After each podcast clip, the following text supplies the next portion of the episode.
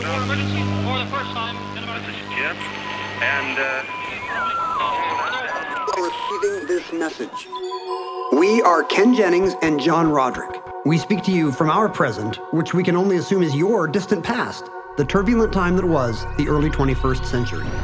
Fearing the great cataclysm that will surely befall our civilization, we began this monumental reference of strange and obscure human knowledge. These recordings represent our attempt to compile and preserve wonders and esoterica that would otherwise be lost. So, whether you're listening from an advanced civilization or have just reinvented the technology to decrypt our transmissions, this is our legacy to you. This is our time capsule. This is the Omnibus.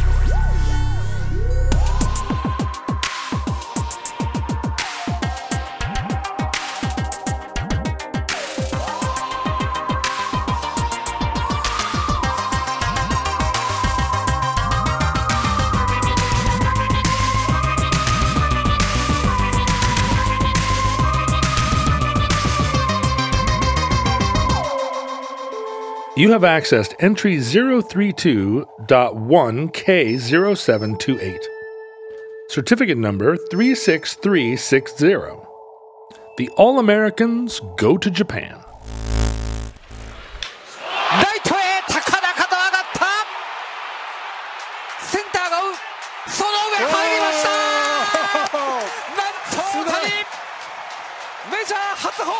We are recording this at the beginning of October and because we live in Seattle, we are not accustomed to baseball games being meaningful past middle August. June? Usually June, yeah.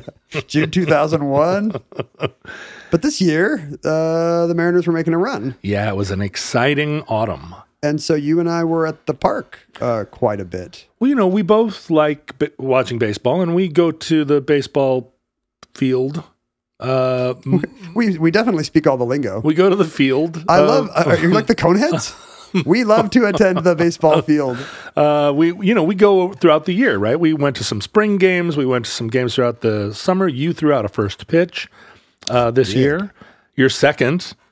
I learned uh, earlier because you had thrown out a you threw out a pitch at a Toronto game, but you are relentless in your uh, criticism of Blue Jays fans, and this is a this is kind of the first time that I've ever really felt this sort of Yeah, I wonder if Disconnect. they know. I wonder if they know what a what a uh, wonderful symbol of the team I've been in the past. because because the the Blue Jays fans from I have from, nothing against the Blue Jays. but from the the fans from Western Canada always come down when the Blue Jays play. And here's the thing: they're not even Mariners. fans.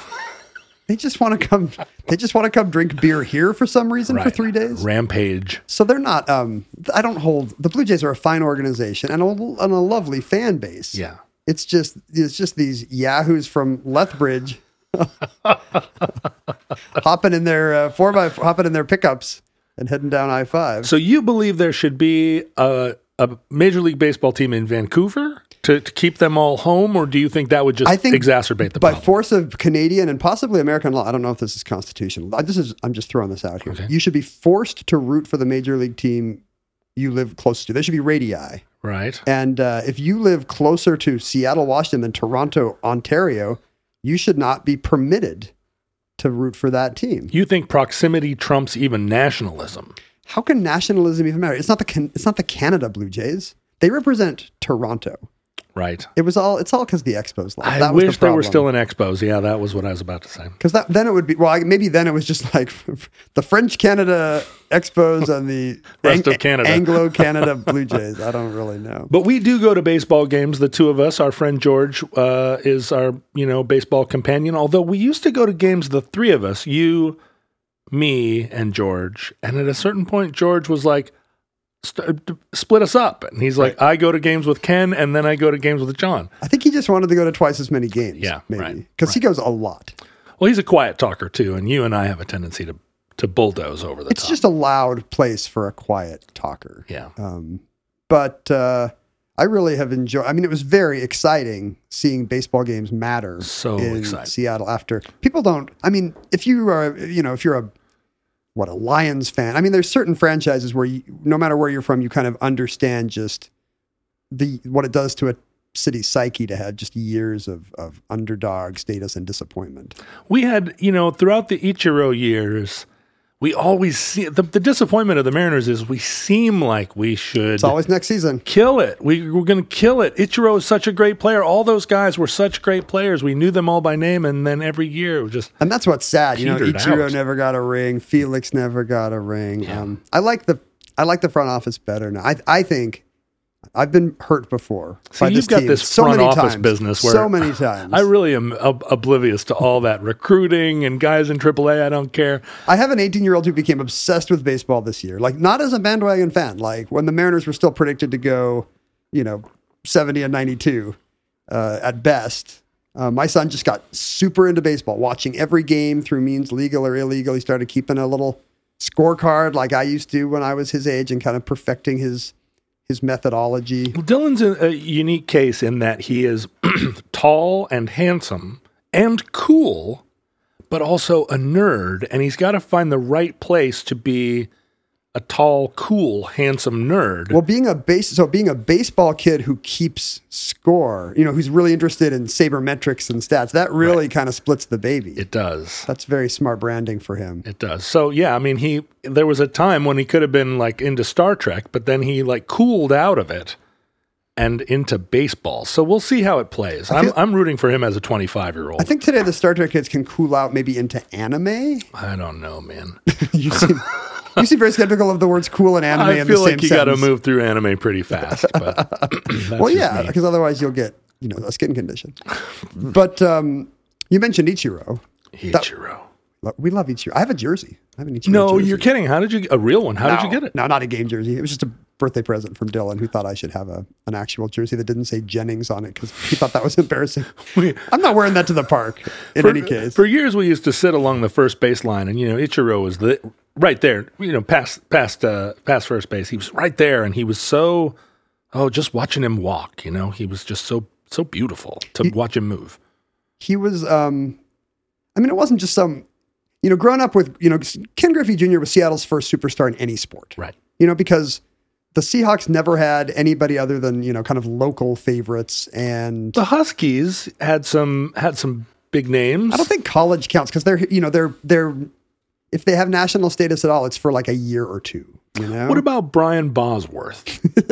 See, exactly. Speaking of a year or two, it's true he got a movie deal, which Jim Zorn never did. But like even when the Sonics won the title, it was just Yeah. like it was a team effort. was you know, like maybe maybe the fan favorite was Jack Sikma because it was an incredibly racist white town. Wait a minute. What about uh, Shawn Kemp and Gary Payton? The, they were they were big stars. yeah, but yeah, but not superstars. You know, those guys are not.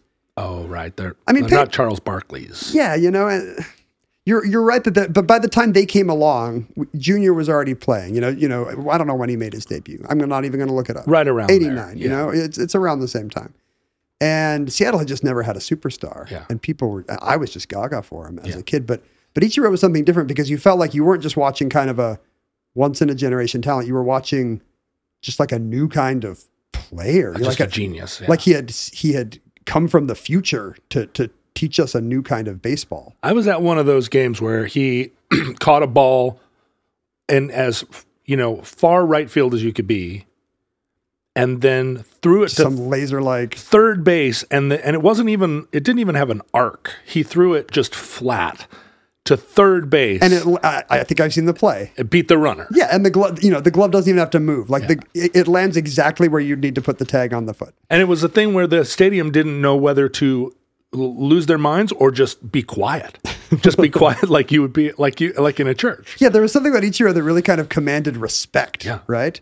Um, and that was a funny time for the franchise because we were um, speaking of radiuses or radii to, to Hmm, coin a phrase. Like we were the de facto Japan Japanese major league franchise. You remember all the bilingual signage at the stadium? Yeah, that was some of which is still there. By the way, they took me through the. Um, do you ever you ever sit where like the rich people sit where they get their own little buffet? One time, I went. I sat in the in the padded seats where they had a like a cake bar in the basement, and you could get It's not lobster baseball. tails. It's not baseball if you don't have a cake bar. it was it was incredible. I didn't want to leave the the uh, you know the the buffet. You look down, there. and you see like Macklemore's eating an ice cream sundae, and you're like, where did he get that? He's at a ballpark. Well, they bring it up to you too. Yeah. The problem is, you and I both suffer from this. The we never get to really capitalize on true luxury because we don't drink alcohol. And for 80% of the people in those padded seats, it's just the free booze I think about this want. every time I'm in an airport. Like everything about uh, flying prestige is built around the idea that you can get all the free alcohol you want at, at 11 a.m. Good drinks is Yeah. what it's all about. So I'm in this lounge thinking, eh, I, I guess I'm in a lounge, but like I, I'm enjoying it less than anyone. Yeah, do I get a bowl of frosted flakes? Is that my Look at, compensation? look at these wasabi peas, all I can eat. Well, and that's true throughout show business, right? My entire my entire career, like when we used to tour Spain, most of the bands that go to Spain are paid primarily in cocaine and top shelf booze. Oh. And I was like, no cocaine, no top shelf booze. I'll just take the money. And they were like, oh, the money. We don't, uh, no, no, I peseta, senor. Yeah, we don't have them, uh, but uh, but we could get you some more booze. And you know, my bandmates are like, "Woo, free booze!" And I'm like, "Oh, come on." Well, in that, you know, in that lounge that's kind of below those schmancy seats, I've never sat there either, but they walked me through No, when I I, had to sat throw out my first pitch. Yeah, you have, but I have not. Oh, I see. Oh, But I you see. said either And that implied, that neither of us had. For for the record, I have. that's very important to this show. Yeah. Ever, if you're taking notes in the future, John got to sit in the padded seats. I was in the padded seats once. I also watched a lot of motor uh, motocross from Paul Allen's box in uh, in the the Seahawks stadium too. I got walked through the padded seats to throw out a first pitch, which, if you think about it, clearly outranks the people in the padded seats. Yeah, but did they even look up at you as you walked through, or did were there were there uh, velvet ropes on either They side could of tell you? I didn't have a boat. I think. But they, you know, walking through that that buffet area, all the signs are still in English and Japanese, and they they clearly date from, you know, the early two thousands When the high rollers were from Japan. when we were, yeah, that all those seats were full of people who had flown over just for a game and just to get a picture taken in front of Safeco because we were the easternmost outpost of the empire of Japanese baseball. And Ichiro was, you know, he was he was well liked and respected here and loved in Seattle, but he was a god in Japan. Now, I, I I know that Japanese baseball has got a long and storied history, but would you say that baseball was as big in Japan as it is in the United States? Bigger, less big, I went to um the like the, one, the one time I spent any time in Japan, we were um, we were in Hokkaido a few years ago because it was the summer and we spent some time in Tokyo, but then we were like, we got to get away from the heat. Wait a minute. Are you saying that you were in Hokkaido because it was the summer? Is this a thing I don't know about? That Well, in the summer you go to Hokkaido? I was explain. I was in the middle of explaining the story, but your your your brow furrowed and you stopped listening. no, no, no. I was still listening. I was just like, It was right, hot. okay, It was hot and humid in Tokyo. right. So instead of like going down to Kyoto, where it would be more hot and more humid, we took a train north I see. to Hokkaido. I just thought this was a social thing that in Japan we go or Oh, we go to Japan in the summers, and I It's was like, like, it's like Canadians going to the cottage. yeah, where have I been? Let's all go to Hokkaido together. And uh, at the time, Shohei Ohtani, now uh, star for the Angels, because he did not want to play for the Mariners because he thought he would be Ichiro two Ichiro too. or I- Ichiro ni. Is that how you say two? Mm-hmm. Uh, the uh, he decided to play for the Angels instead, and actually he would have pitched us uh, pitched against us in the final game of the season if the A's still or Angels had still been in contention. But we go to Hokkaido. He's playing for the local team up there, the um, what we believe to be the Nippon Ham Fighters, and in fact, is actually the Nippon Ham Fighters. Teams there are, have corporate sponsors, so the Fighters are the team that is uh, endorsed by the fine people and products of Nippon Ham, And is a, ca- a canned meat. oh, company. okay. So ham is the is uh, is an English word. yes, it's a pork themed baseball team. Okay. And so everywhere They're you, not fighting. ham, everywhere you go, like, and not just in, you know, I assume the Nippon Ham Fighters play their home games in Sapporo. I have no idea. There was, um, I'm looking it up now. Yeah, yeah, they're in Sapporo. And uh, but even you get out in the burbs, you get out in the country, no matter where you went up there, there were giant pictures of Shohei Ohtani everywhere. Every vending machine, every billboard, you know, it was a just kind of giant Massive star. Stalin like um, posters and placards of this guy. and no other contemporaries, no other baseball stars. You know, here we're here at the at Safeco Field. There's there are always three or four banners of big stars. Like pa- you mean this? Not the statues of stars in the past. They put up the current line. Yeah. yeah, the current line. And it's been a little thin in recent years, and a lot of a lot of turnover there. Haniger is going to get his own banner, I think. Yeah, now there's I think now there's a chance for some long term banners. But yeah, so my impression just from tooling around Hokkaido for a week and seeing Ohtani's face everywhere is that their baseball stars there are maybe bigger celebrities than our biggest baseball stars here. And that dates back to surprisingly the 1870s. I, I think I had kind of naively assumed for many years it was during the occupation. I thought so too. It's it goes back to the 1870s. In the 18, in 1871, a Maine farmer, like as in from the state of Maine, and Civil War veteran named Horace Wilson headed to Japan. Great Civil War. I mean, it's exactly what you want, right?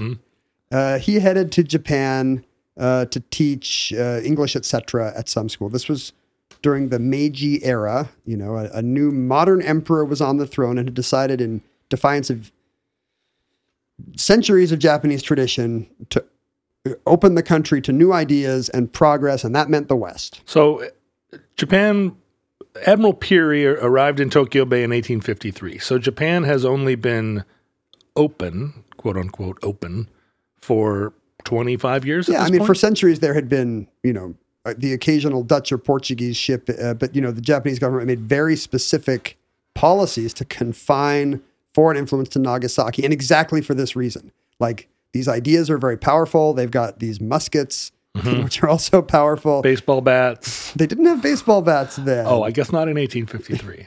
Uh, this is, um, but I'm just talking about you know the early, the earliest Dutch and Portuguese visitors in the 17th and 18th centuries. They were all Right. confined to one port city um, because the Japanese view of culture then was, you know, that their culture was uh, rigorous and superior, and uh, these new values were not just a threat; they were actually, um, you know, bad for you. They were unwelcome. Now, wait, I just looked it up. The first baseball game was in 1846, predating Admiral Perry in, in Japan. That's interesting. So, but similar era. Yeah, so baseball would have been a very new game when Horace Wilson showed up at his school. He, you know, he spent six years in Japan, returned uh, in 1877, died in San Francisco in 1927, and his descendants, still living in Maine, were shocked in the year 2000 when Japanese baseball historians reached out to them and said, "We would like to come to your farmhouse, and uh, you know, which to us is like a shrine." Um, your great great great great granduncle or whatever, Horace Wilson, brought baseball to Japan in the 1870s. Apparently, he had spent, you know, as you say, baseball is a few decades old then. This was a sport that Horace knew from the Civil War Sure. or whatever. Right. And during school breaks and recesses, he had made a makeshift diamond and taught some of the kids at his school to play baseball. And, you know, I don't know how directly you can draw the line, but the Japanese baseball historians see that as, you know, that's their Abner Doubleday origin moment. Is it well known in Japan, or was this something that was recently unearthed? I think it was recently unearthed, and Horace Wilson had just been added to their equivalent of the Baseball Hall of Fame.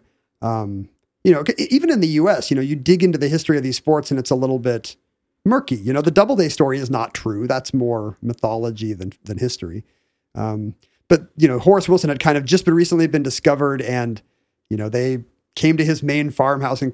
I, I read about this because I, one of his descendants is now an NPR producer and wrote about this story. You know, because it's kind of a funny idea. These these kind of Tokyo people, wa- jet lagged Tokyo guys wandering around this Maine farm, right. thinking this is where the magic happened. And then they invited them over to Japan for a game and the ceremony that inducted Wilson into the Hall of Fame. I really wish that some uh, some historians in Japan would figure out that I was very important to Japanese culture in some way.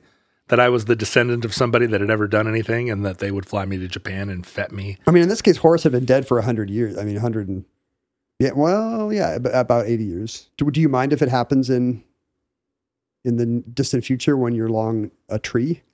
Oh, when you're oh, when you're buried in your silo or whatever? oh, I see what you're saying. Like, do you want to will- accomplish the thing and be recognized, or do you just want to have some random ancestor? I'd rather have a random ancestor, so I get to go You to get to go to the parties. As a musician, I always wanted to go to Japan as one of those American bands that gets to, to play at Budokan. yeah, that gets really popular in Japan inexplicably. I mean, it happens, right? Where a band that here doesn't really, you know, can't sell out a 300 person venue, but but the Japanese decide One they're song, amazing. yeah. And uh, it never happened for me. Not yet. Not yet. Thanks, Ken. Don't give up. Uh, in 1924, our protagonist enters the story. Matsutaro Shoriki is kind of an unusual in the unusual midlife crisis. He's a he's a very strong-willed man. He's a judo master. You know, he's the highest level of judo attainment you can get. But there was an attempt on the life of the emperor in the 1920s by some political rivals that ended up with a lot of cops getting thrown under the bus. Um, so Mr. Uh, so Shoriki gets drummed out of the police, and now you know what do you do? What's your second act in Japan in the mid 20s? Couldn't, you know, it wasn't really his fault that somebody tried to, you know, come after Hirohito at a traffic stop or whatever. But This, this um, story plays into the into the great Japanese war film Fires on the Plain. It's it's a is that true? early plot point. Yeah, Oh, highly recommended uh, that you see the movie, although it is extremely depressing and awful. I was about to. I, I, and all the uh, all the foreign movies you've ever seen are awful war movies you were forced to see, right? Not forced, but yes. forced by the dice. Um, so Shoriki decides he's going to buy a struggling Tokyo newspaper called the Yomiuri Shimbun, and he becomes a newspaper editor and publisher. Uh, at the time, baseball, you know, since the 1870s, baseball is getting more and more popular in Japan, and uh, obviously America being the birthplace of baseball, there have been the occasional barnstorming tour where American players have come over and played a series of games against local. You know, that was the fashion in a lot of sports, Yeah. even domestically here. You know, the big basketball teams would go through Iowa in the offseason. The big baseball teams, you know, they would often have gimmicks like, look at this all Jewish team or here's a Negro team coming to your town. Like this happened in every sport because it was, you know, back before TV deals, all the money was in live performance. the Harlem Globetrotters came to Alaska No. in the 80s and, or maybe the 70s. The Globetrotters are the leftovers of the Barnstormer era. It right? was a huge event too. I mean, they played the the, the big arena. Everybody was there. I remember when every time the TV commercials played in Seattle, you'd hear um, "Sweet Georgia Brown." I'd be like, oh, Dun, dun, I wish we could go to the-. I wish when I was a kid, I wish we could go to the Globetrotters. You never saw the Globetrotters? Have we Uh, talked about? We talked about this with the Washington. We did a show about the Washington Generals. Yeah. I mean, I've seen the Globetrotters if you count their animated versions meeting Scooby Doo or Gilligan on Saturday morning. No. I don't count that. But I saw them in Seattle. I saw them here at the um, at the what was it the, at the Coliseum and then and then in Anchorage too. Two times I saw the Globe. You're kind of a super fan. You follow them around. You're you're like a deadhead of Meadowlark Lemon. You're a, you're a medhead. I also saw the Dead two times. so we need to type. We need you to see the Harlem Globetrotters three times just to just to break the tie. I feel like the two of them are are yin and yang. So Shoriki wants, um, he thinks this is a good publicity angle for his paper. He wants the barnstorming tour to end all barnstorming tours. He wants, he's ambitious for this little newspaper editor. He wants the biggest celebrity in the world. And this is what year? He wants Babe Ruth. Oh, this is that year. It's yeah, it's it's now the late twenties. Um, he spends a decade. You know, Babe Ruth is the biggest, you know, arguably the biggest celebrity in America. You know, more better known than the president. Bigger than Fatty Arbuckle. in in two ways probably um but the babe keeps saying no like you know and you can see why you know like it's a Japan. it's a hassle to take a boat all the way to japan and Right. and the, you know i'm not i'm not appreciated there the way i am i'm just going to do my normal publicity tours um but as the decade goes by as we get into the 30s Shoriki, shoriki's paper takes off and he becomes one of the biggest media you know he's now a media mogul Hmm. basically he's a big japanese name and he has an angle he decides to befriend um, uh, he decides to befriend he he Mhm. makes a connection with an american baseball star named lefty o'doul who has been a pretty big uh, oh left fielder He left fielder for um, largely the giants during the uh, during the 20s and 30s and a bit of a japanophile Hmm. so Shoriki kind of stokes these fires and hires him to consult on baseball stuff. For, so he's got a connection to the major leagues. And Lefty O'Doul's wife succeeds in befriending the babe's wife and daughter. So, Love it. so now Shoriki is just what? What is that? Three degrees of separation? Yeah. Four degrees from from the biggest celebrity in the world. Worming his way in. Yeah. In, in my experience, and this is probably, I mean, let me let me uh, just just float this. The the best angle when you're trying to get a celebrity to do something is to just throw money at them, right? I mean, what what you don't have to get your your your friend's wife to get to know their wife. You just offer them more and more money until they say yes. So the question here is: Is it um, that Babe is the one guy in the world you can't do that to because he has just an exorbitant, you know, he just has Hollywood throwing money at him, and he can he can uh, he can endorse some kind of cream of wheat and uh, make the make some insane amount of 1930 money without having to cross an ocean, Right. or is it Shoriki's budget? You know, like I mean, he's he's a pretty big name in Japanese publishing, but you know, maybe that's still a pretty small pond Yeah. Okay. con- con- compared to you know the Babe's Manhattan environs. So he's working an angle. He so he works an angle, and it works. Um, in the early th- 1930s, he finally strikes a deal with Babe, and in 1934, Babe Ruth comes to Japan, and not just Babe Ruth, but he uh, once he has Babe Ruth on board, he gets the American League on board, and kind of an all-star uh, team of American League celebrities, including nine future Hall of Famers: Babe Ruth, Lou Gehrig, Jimmie Foxx, Lefty Gomez. They all get on a boat and head to Tokyo for Shoriki's barnstorming tour. Wow. Fantastic. And the National League, you know, doesn't let their players out, so it's just an AL team. But it's a very interesting time to be doing this, and I think this is part of maybe what gets the Babe to say yes. Is he is appealed to on patriotic grounds? Tensions between the U.S. and the Empire of Japan are growing in the mid 30s. So this um, is a peace effort as well. Sure, it's hands across the sea, and you know, peace treaties. You know, longstanding peace treaties have started to weaken and fall. You know, the Japanese are beginning their first kind of Pacific Right. realm Invading Paci- Manchuria. Pacific theater combat maneuvers. Yeah, and you know, it's starting to look like the next war is going to be in the Pacific. The winds of war. Is that uh, is that also from Fires on the Plain? No, that's from Herman Wouk. no, no, not woke. No, he is. Walk. No, it, it is pronounced woke. Yeah, I know, but He's- I didn't. I didn't want people to get get confused that If he we was wa- woke. if we watch it again, I don't know. I it might not seem woke. Probably not. Although I loved that. There's a big part of War and Remembrance in um, set in uh, the camps. Set in, it's, Right. it's a Holocaust. Oh, that's miniseries. right. That's right. Maybe he- maybe he was Herman very woke. He was Herman Wouk. I mean, I loved the book even before the miniseries. Oh, I never read the book. Yeah, it's good. They're good. the thing about the 80s was you never had to read those fat uh, books that were always in rental homes or grandma's house Unless because you wanted to. because there would be a there would just be a 12 hour version of them on CBS. Yeah, that's right. But those big fat uh, World War II uh, historical novels, historical novels used to be a big thing. Yeah, thou- 1100 pages. James Yeah. Michener and Yeah, I really enjoyed watching. Uh, you know, imagining Charlton Heston in those roles. that was you splitting the baby between cool and nerd. Was was you reading Michener novels that you found that you found at your a little. at your aunt's house or yeah, something? they were sitting on a bench in a bus station, and I was like, "That's a big book." you know, we don't know what kind of what species of listener we're speaking to Right, on this program. right, They could be uh, from a variety of eras, a variety of phyla. right. Uh, they could be plants. they could secrete their own pungent musk, They will certainly have their own different smells. but almost certainly, if you can smell, you're going to have smells you prefer, aren't you, Ken? Exactly. There's going to be a smell of your species that is not socially acceptable and a variant smell that is. And you know who knows more about that than anybody else? Hmm. Is native.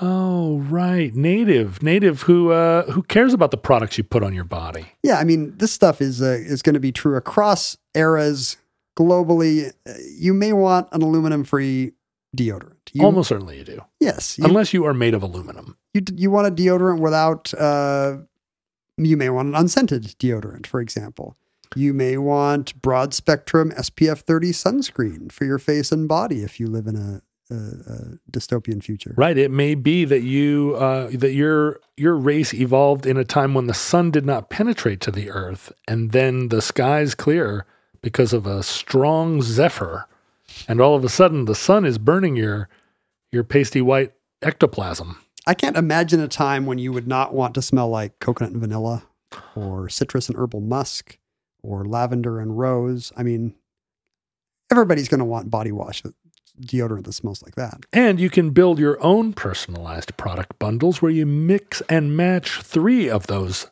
favorite scents to keep them on rotation. So you have something for every occasion. you can think to yourself, this event or uh, ceremony I'm attending, is it a citrus and herbal musk night? this is more of a lavender and rose party I'm going to. Stay fresh, stay clean with Native by going to nativedeo.com slash omnibus or use promo code omnibus at checkout. Why? Why would you go to that trouble to learn how to spell the name of our show? Because you will get 20% off your first order. That's nativedeo.com slash omnibus and use promo code omnibus at checkout for 20% off your first order. So on November 2nd, the um, the All Americans arrive in Japan and they are greeted with pandemonium because Wow. base you know baseball is big enough there that um, you know just having the actual super people never thought they would see their actual world celebrity superstar idols in person and now people line the streets and there's parades and people are just chanting banzai babe ruth outside the imperial hotel. That must have been exciting for them. can you imagine? Banzai babe ruth by the way is the name of the very good book that rob Fitts wrote about this tour um, a couple of years ago which i'm drawing heavily on here. Um, but B- babe ruth you know larger than life traveling in style he brings 20 bags with him on the boat one, you know one of which is just for his his um his chewing tobacco. He's got a, he's got a, he's got a full bag of, of tobacco he's photographed in a kimono and it's like the it's it's Beatlemania basically except across the other ocean. People are sneaking into the hotel. You know a, a guy shows up at babe's hotel door with a baseball for him to sign and the babe chuckles and signs and then he reaches into his kimono and pulls out another ball. And they just keep coming. Like he just keeps pulling out baseballs until until security comes. Um, You've surely had somebody like that. You've had you've had people show up at events and hand you pictures to autograph, and then they have another. Did, did and I tell you another. this story? I get back to my hotel in, um, I was speaking out at a college outside Indianapolis, and I get back to my little campus hotel, and there's some guy in the lobby. Oh, Ken, so excited, big fan. I'm like, hey, hey, yeah, nice to see you. They didn't come to the the book signing, but they're big fans, such big fans that they've been waiting in the hotel lobby. Hey, I was hoping you'd sign, you know, and I signed some weirdly sports memorabilia. Okay, okay. And he's like, yeah, okay. And then his friend is like, hey, how about these? Okay, I'll sign for your friend. And then the first guy suddenly has, how about this? And now it's a stack of like, like BYU pennants. You went to BYU? Yeah, but I'm not on the uh, team. And finally, I realized these guys are dealers. Yeah. And they've they've got a thing where they just kind of gradually escalate. Yeah, And um, it's never obviously ever ever happened to me, but I've been there's no indie rock equivalent. Uh, there is. It's just I was never quite that big, but I've been standing next to you know a friend and I are walking through a thing, and somebody comes up And and, he they're gets like, worked. "Hey, you know, can you sign this?" Or or you know, it's often it's often like the female rock stars. Hey, will you sign this? And they're like, "Sure." And then it just like you say, it just escalates. They've and got pretty a- soon it's like, "Wait a minute, They've got a whole. you're a creep." And I started to get a little skeptical, and they're like, "Hey, we drove all the way from Indianapolis." Uh, okay. I mean, to ambush me in my hotel lobby. I think at some point I was like, "Yeah, no, I'm I'm good. I just signed like ten things for you guys. I'm good night." Yeah, And they were like kind of pissed. yeah. you know? Hey, But- but- uh, we're fans. We came all the way from Indianapolis. um, but there's an interesting uh, kind of cultural tension going into Japan right now, and the presence of Babe Ruth really becomes a flashpoint for it. Um, Was the State Department hip? Uh, what like did they? Yeah. Was this exciting to them, or yeah, were they wheels are being greased on both ends. I think like both governments are are like this. You know, this is can only be good to have. You know, it, you know even um, but but there are you know for the Japanese, the mainstream Japanese government, this is this is great to try to you know pacify the Americans. But you know, to to right wing nationalist elements, which in Japan. were in the Japanese government and maybe in FDR's government too. I don't know.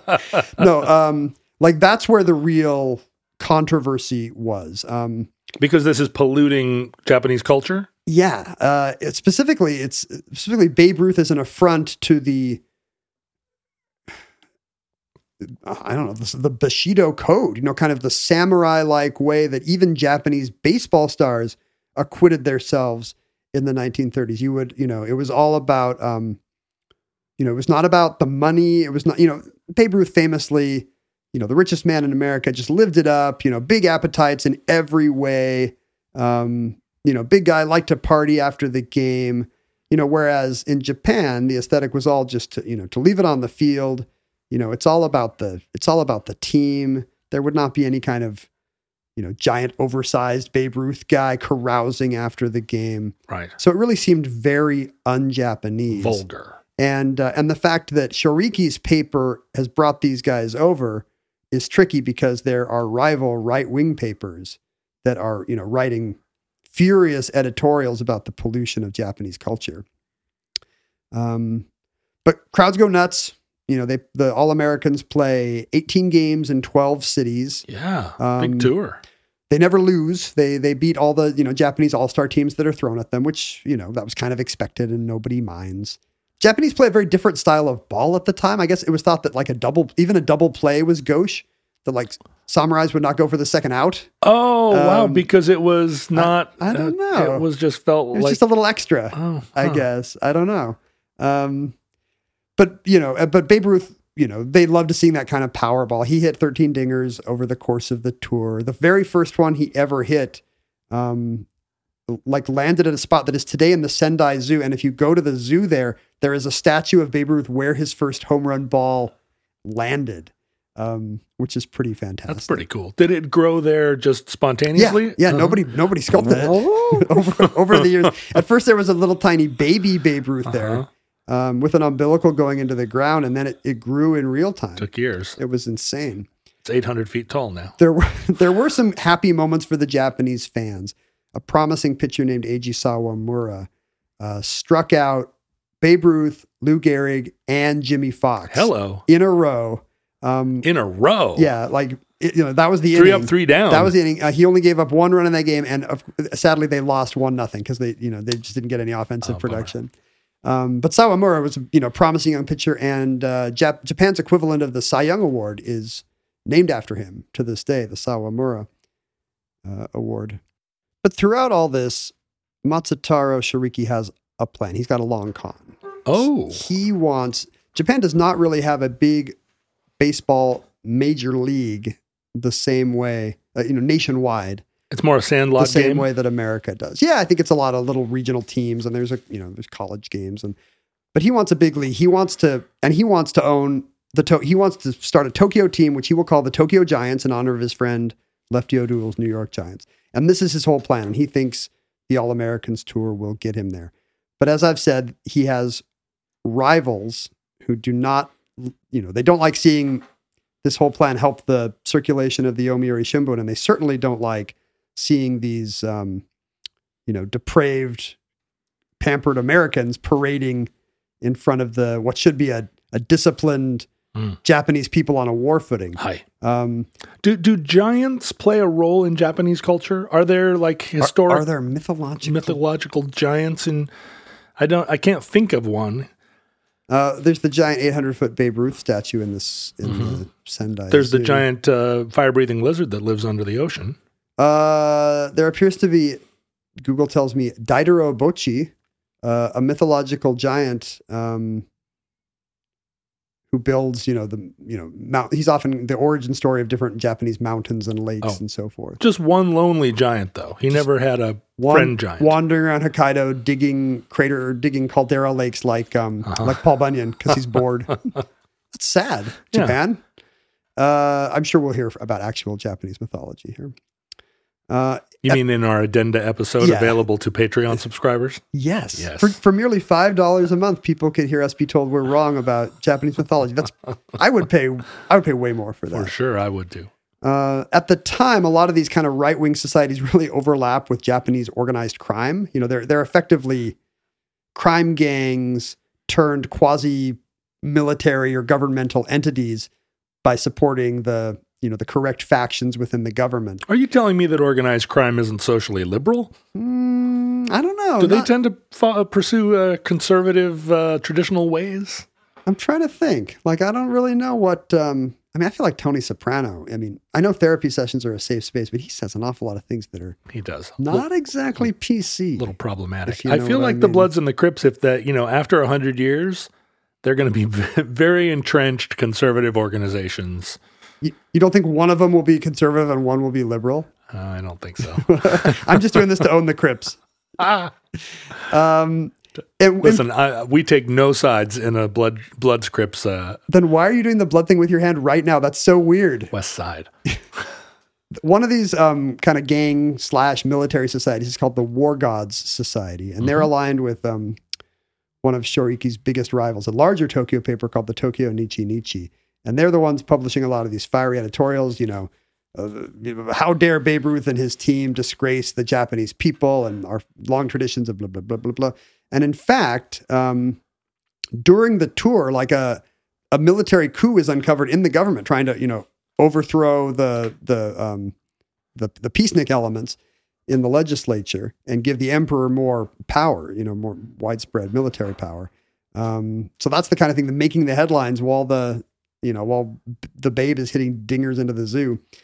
And in fact, shortly after the tour ends, uh, the War God Society actually plans an early morning assassination attempt on Matsutaro Huh. Shoriki. I think he's on his way to work, and they send a guy with a samurai sword after him.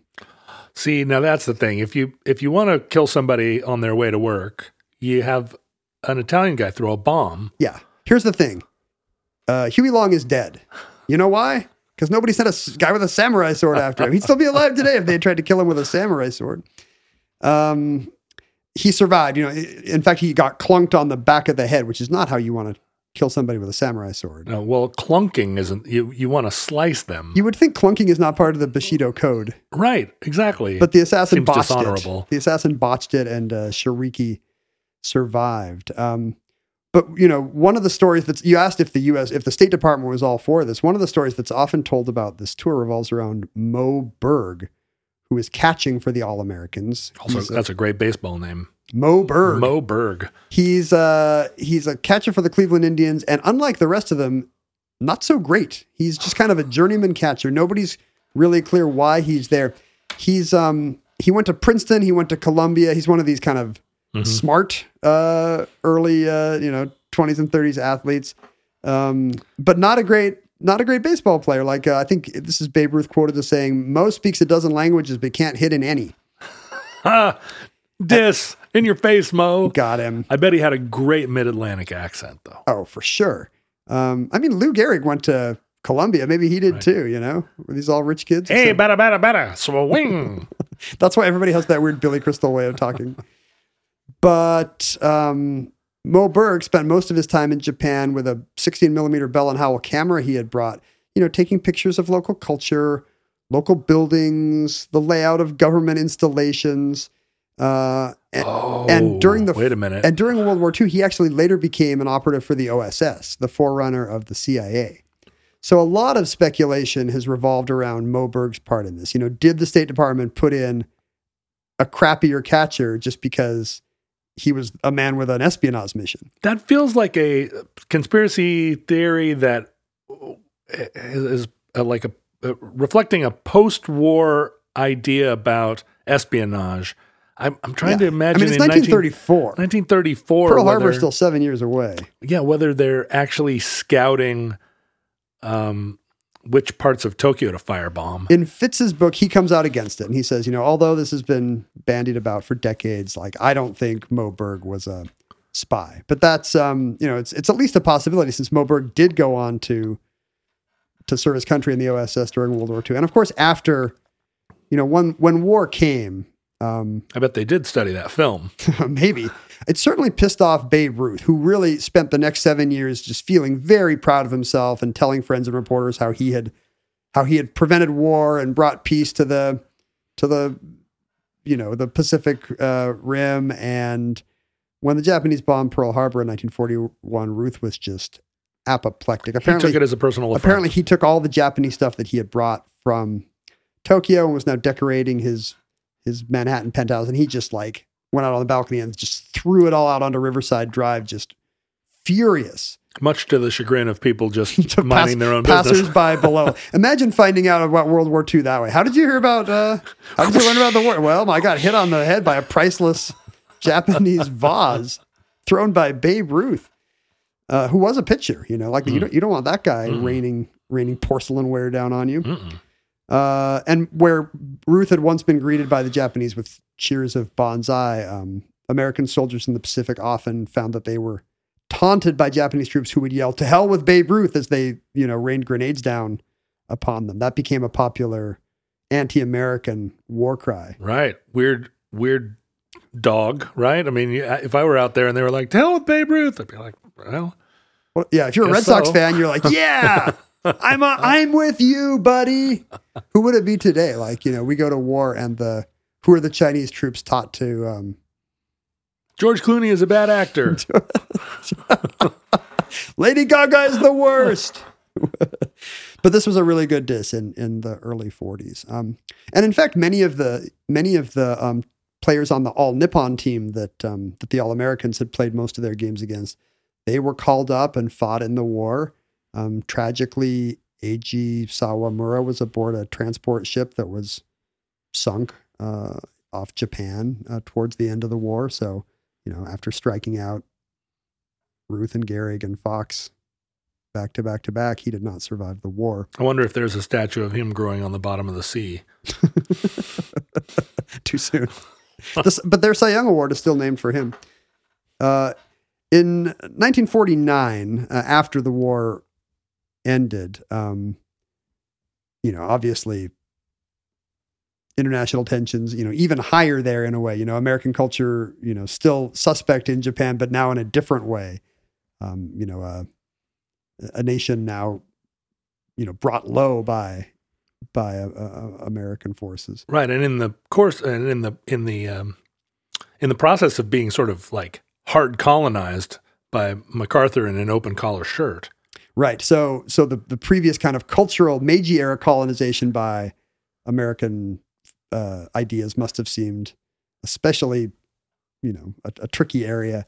But MacArthur had an idea. He got Lefty O'Doul of all people Whoa. back and sent, you know, who was still, you know, still just loved Japan, happy to be there.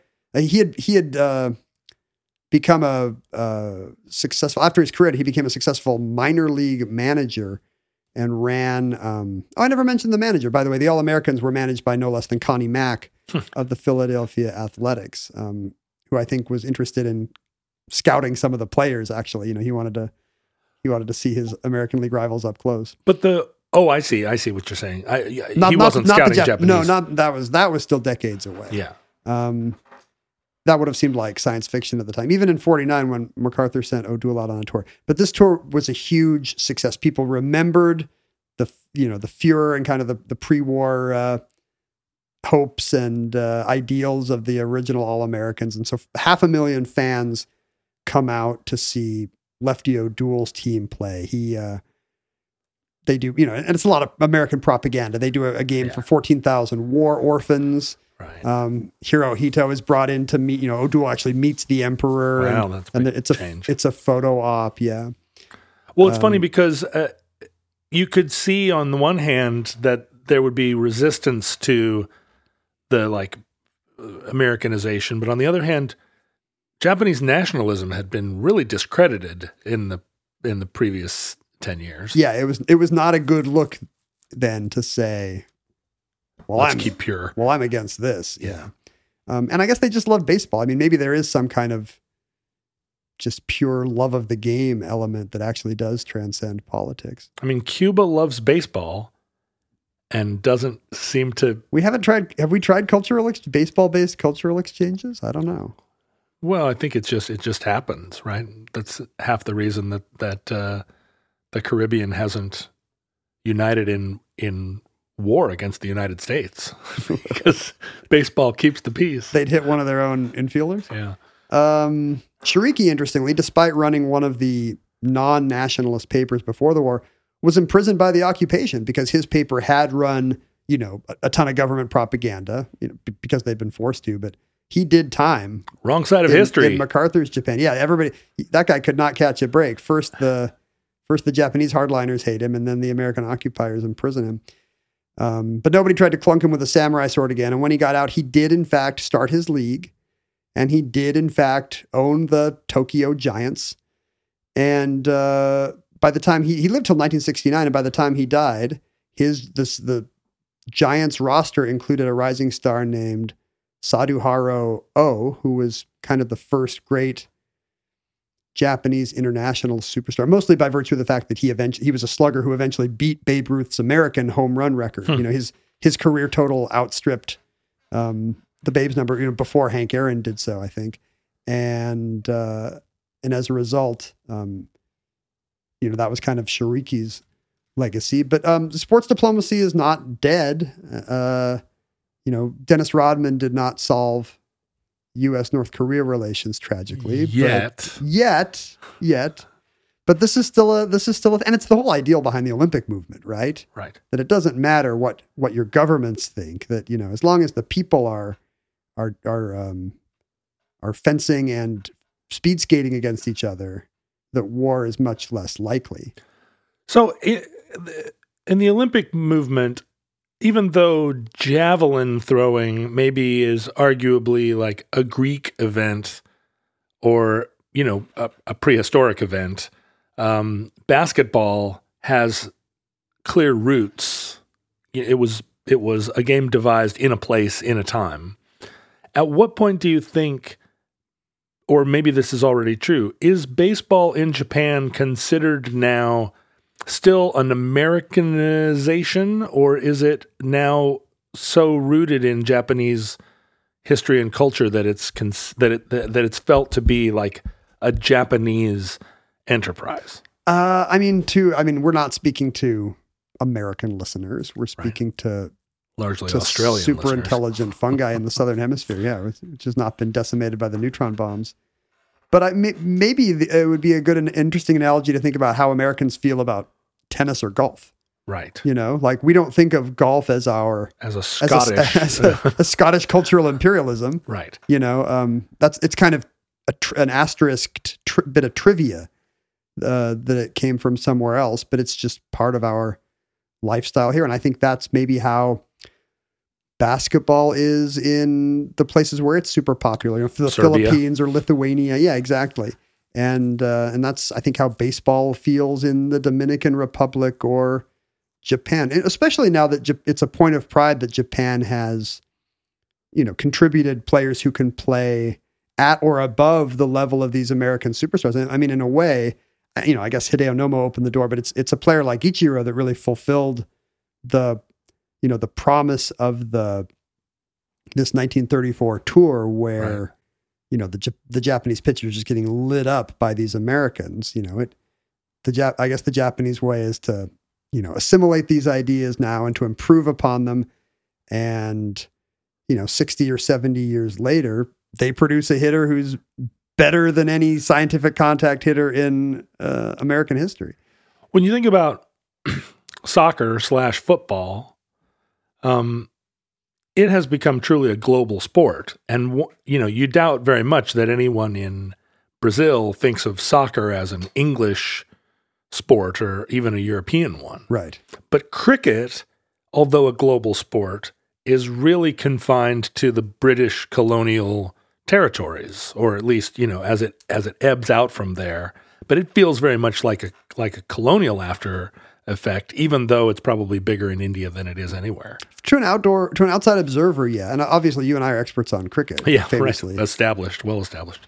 but I think um, I don't think it feels that way to like you know fans of the Pakistani national team or whatever. You know, like yeah, on paper you can see the the the em- the influence of empire that left islands of cricket in places, but um, in these now independent countries, it's very much a source of national pride in in Barbados or India or wherever. You I know? just really want there to be a Russian baseball league or something that takes baseball finally out of the, you know, where we could really have a World Series where teams from around the world could play. I think we missed our chance. Like we sent Horace Wilson to Japan in the 1870s, and uh, there was a vacuum there. Yeah. I guess they they they needed a a, a- novel sport that would kind of symbolize the the future, the forward looking uh, aesthetic of the Meiji era, and uh, But it, we should have sent somebody to Iran.